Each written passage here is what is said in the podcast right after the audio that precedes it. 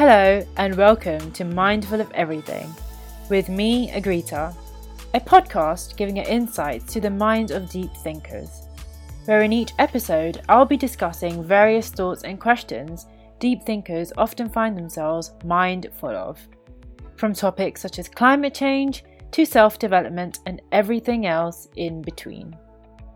So, let the journey of mind unravelling begin now.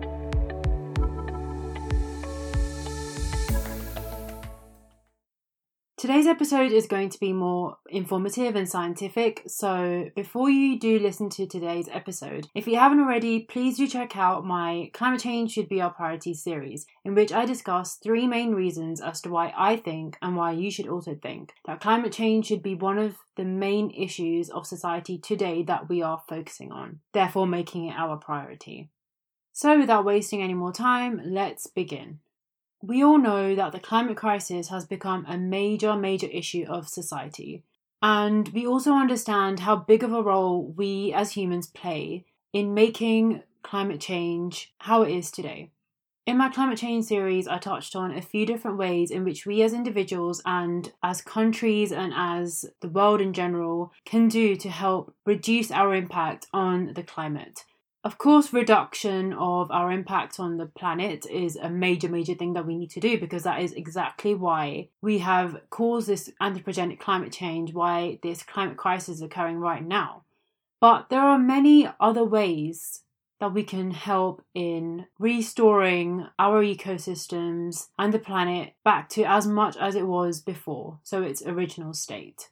There are many other mitigation strategies that we can use as humans to help with this climate crisis, one of which is habitat and environmental restoration. So restoring degraded habitats back to their original state, back to natural habitats. Ecosystems are very dynamic, but they are functioned to balance out influxes and outfluxes. Ecosystems, habitats are very good at balancing what's coming in and what's coming out.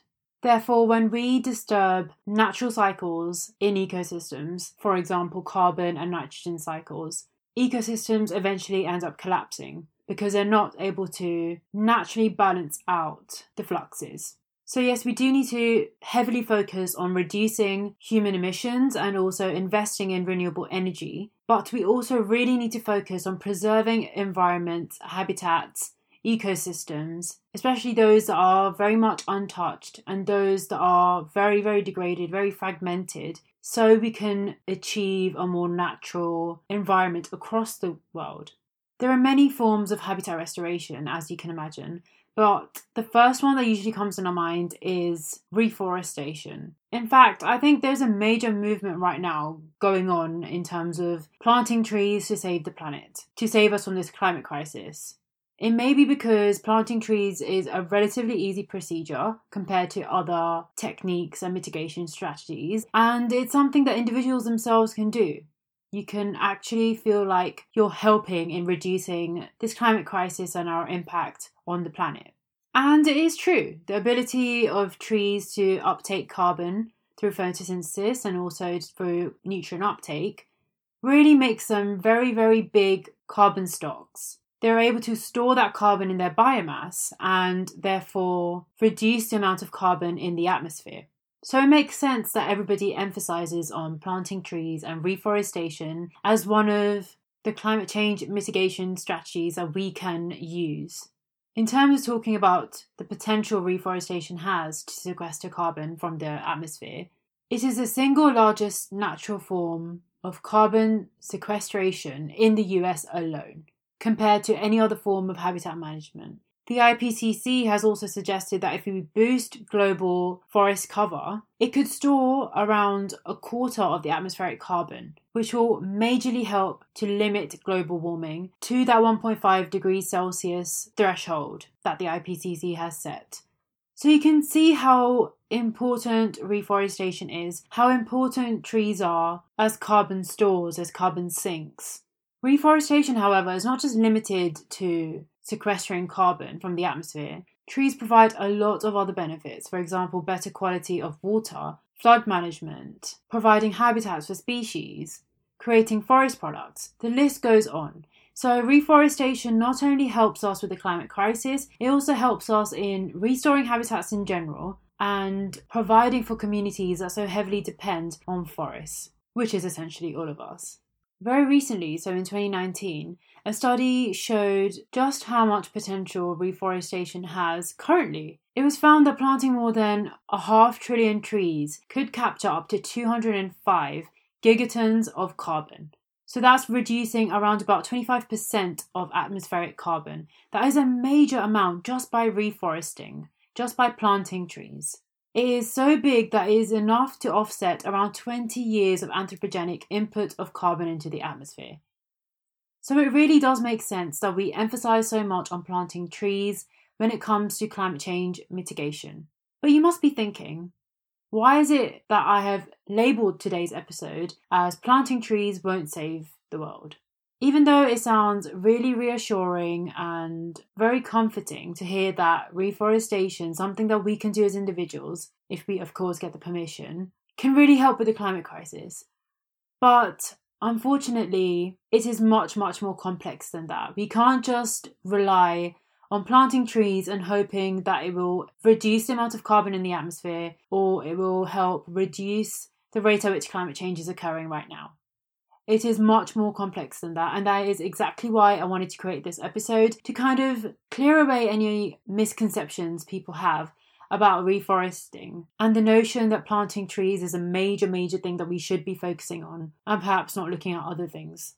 This study alone, you can find the link on my website, has received a healthy amount of criticism already from the scientific community. A lot of questions arise about how accurate these estimates are for the potential of carbon uptake from reforesting. Of course, you do need to remember that these figures are just estimates. There can be underestimates and overestimates.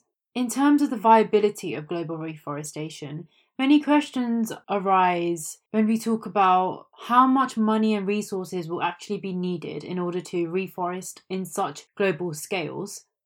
How long would it take for carbon to be sequestered at large amounts? And what about the carbon released during reforestation?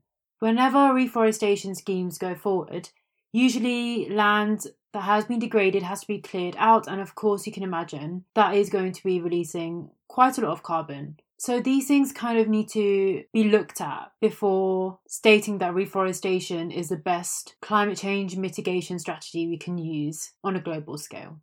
This paper recommended reforesting areas as large as the US and Canada combined. So that is a lot of trees. Of course, there's going to be a major problem with that. You have to have a lot of time, a lot of money, a lot of resources put into reforesting areas as large as the US and Canada. Just the act of planting more trees could take thousands of years. And then once you plant those trees, you need to now wait for those trees to reach maturity for them to effectively sequester carbon. Because the younger the trees are, the less potential they have to take up carbon in large amounts compared to mature trees. When you wait for trees to mature, that can take hundreds of years. So you really do need to think about how long these reforestation schemes will take to actually get into action. How long would we need to wait for the plantations to become really useful carbon sinks?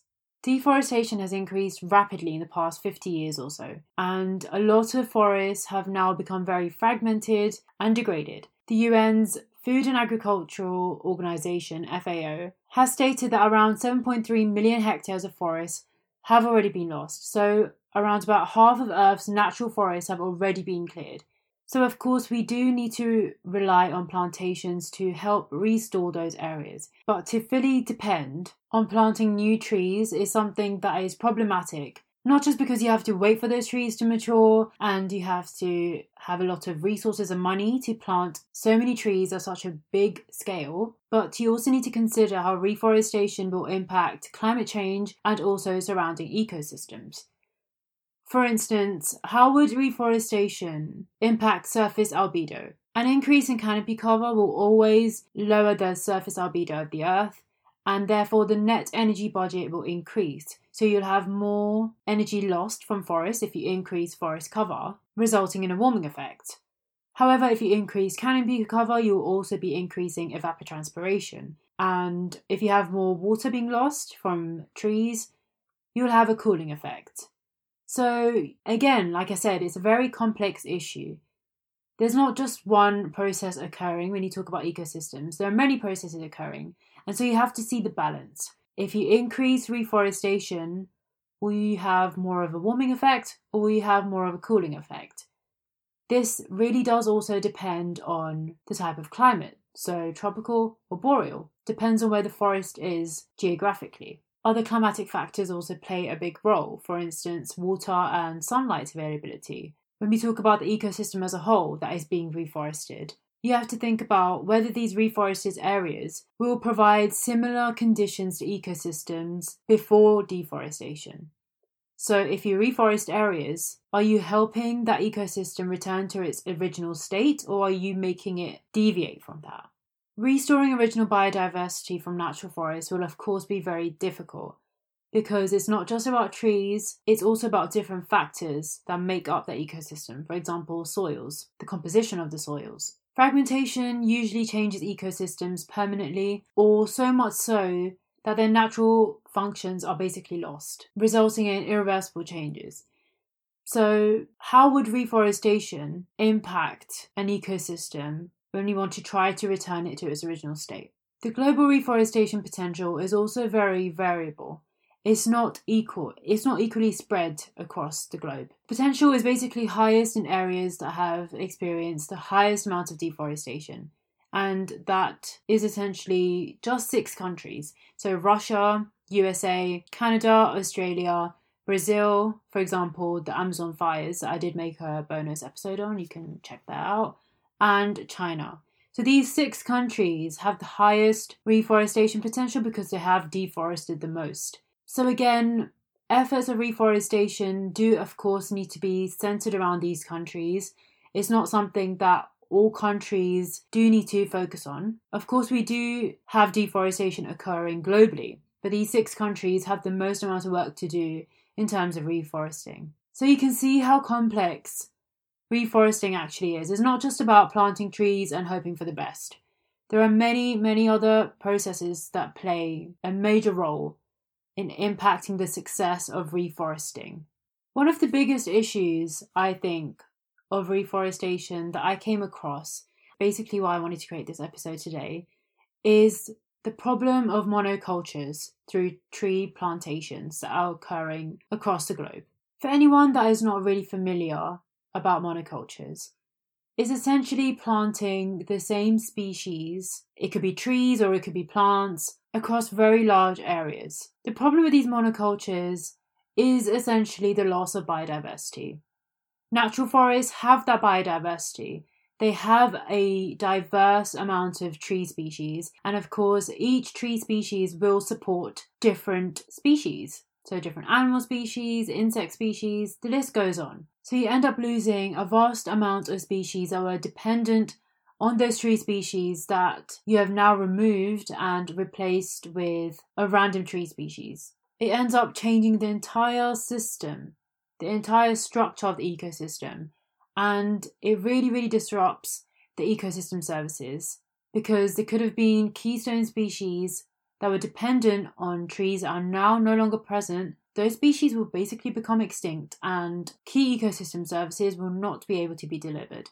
The problem of monocultures and reforestation schemes that are occurring at global scales is very much connected, because around 45% of promised new forests worldwide are actually just monoculture plantations of species such as acacia and eucalyptus, because they're both very fast growing and they're very good at making pulp for paper. This has basically occurred because of international pressures. For instance, the 2015 Paris Climate Agreement and also the Bonn Challenge, which is forcing countries to focus more on reforesting. And instead of actually helping with the problem, countries are now trying to reach those targets by choosing to plant monocultures just so they can show to international bodies that, look, we have reforested so much and it's really helping because it's helping us to sequester carbon.